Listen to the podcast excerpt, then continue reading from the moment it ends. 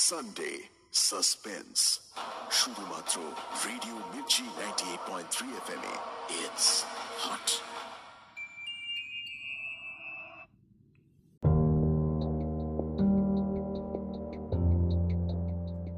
বাংলা সাহিত্যের রোমাঞ্চকর কিছু গল্প দিয়ে সাজানো আমাদের এই বিশেষ নিবেদন। সানডে সাসপেন্সে আজ আপনার জন্য সৈয়দ মুস্তাফা সিরাজের লেখা স্টেশনের নাম ঘুমঘুমি।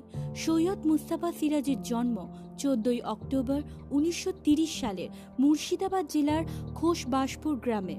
কবিতা দিয়ে সাহিত্য জীবন শুরু ছোটদের জন্য লিখেছেন প্রচুর গল্প। ভূত, গোয়েন্দা ও অ্যাডভেঞ্চার ছিল তার প্রিয় বিষয়। তার সৃষ্টি কার্নেল চরিত্রটি সবার কাছে সমান জনপ্রিয়। সাহিত্য চর্চার জন্য পেয়েছেন প্রচুর পুরস্কার। তার মধ্যে রয়েছে বঙ্কিম পুরস্কার, সাহিত্য একাডেমি পুরস্কার ইত্যাদি।